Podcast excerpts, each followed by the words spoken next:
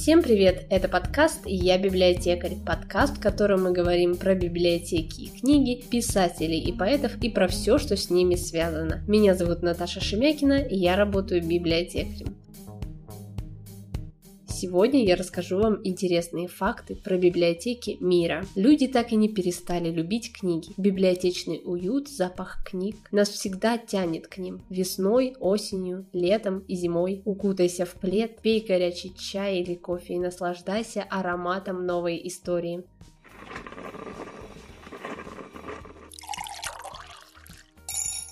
У бумажной книги есть своя душа, которая создает особую атмосферу, а библиотека – книжный дом, хранилище сокровищ. Пришло время узнать немного больше о наших сокровищницах.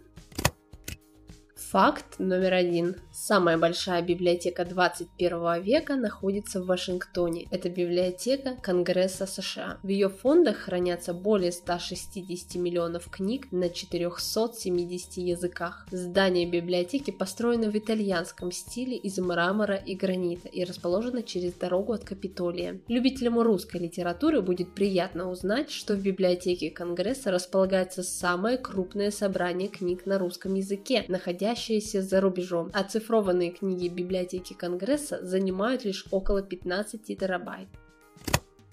Факт номер два. В библиотеках средневековой Европы книги приковывали к стеллажам и полкам специальными цепями. Читатели могли листать книги, читать, но забрать с собой они их не могли. Подобное изображение библиотек можно встретить в современных фильмах «Гарри Поттере» или в «Игре престолов». Делалось это потому, что книги были очень ценными.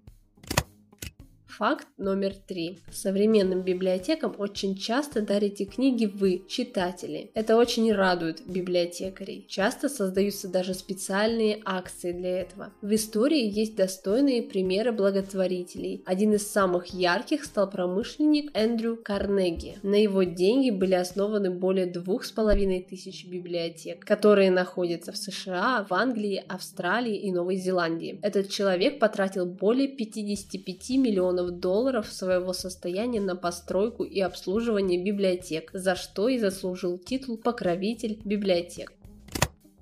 Факт номер четыре. Такую фразу библиотекари слышат очень и очень часто, но не всегда честное слово бывает честным. Люди забывают возвращать книги даже после частых напоминаний. А вот в Амстердаме в 2010 году была открыта библиотека, где читателям не выдаются читательские билеты, на книги нет залогов и дат возврата. Все книги выдаются под честное слово. Библиотека работает без библиотекарей. Факт номер пять. Сейчас все книги на библиотечных полках ставятся корешками наружу, чтобы было видно название, но раньше их ставили корешками внутрь. Ранее мы рассказывали о том, что ценные книги нельзя было взять почитать, они были на цепях. Цепь соединялась с книгой посредством металлического кольца, вставленного в обложку или угол, поскольку если цепь прикрепить к корешку книги, то износ фолианта будет намного больше. Чтобы было удобнее брать такие книги с полок и не путаться в цепях, Книги ставили корешками внутрь. Факт номер шесть. Российская государственная библиотека, которая находится в Москве, занимает четвертое место в рейтинге крупнейших мировых библиотек. Фонды библиотеки занимают площадь, сравнимую с площадью 9 футбольных полей. Протяженность книжных полок 275 километров, превышает протяженность всех линий московского метрополитена. На беглый минутный осмотр каждого из экземпляров хранения придется потратить 79 лет без сна и отдыха. Одновременно в читальных залах и на компьютеризированных местах могут работать пассажиры четырех поездов. Факт номер семь. Случалось ли вам возвращать книгу втихаря, пока никто не видит? Или вы просили своих знакомых, друзей вернуть книгу в библиотеку, потому что задержали ее на месяц? Да, в нашей библиотеке часто бывает и такое. А вот в одну из библиотек Финляндии незаметно вернули книгу, выданную на руки более ста лет назад. Им так и не удалось выяснить, кто принес эту книгу. Вероятнее всего, человек опасался гигантского штрафа за просрочку. Однако, судя по пометкам на внутренней стороне обложки, книга в последний раз была официально выдана на руки в начале 20 века.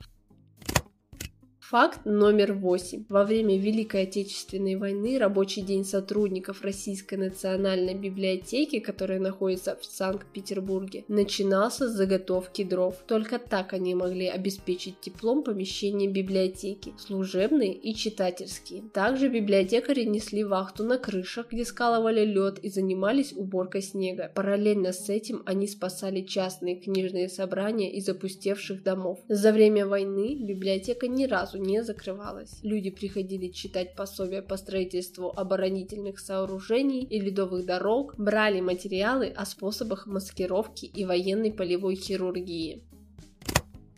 И еще несколько интересных фактов единственная в мире библиотека, расположенная на территории сразу двух стран, Хаскел. Она стоит прямо на границе США и Канады. На борту Международной космической станции есть своя библиотека. В ней хранится около сотни книг. Это подкаст «Я библиотекарь». Спасибо за прослушивание. Подписывайтесь на наш канал, ставьте лайки, пишите комментарии и до встречи в следующем выпуске.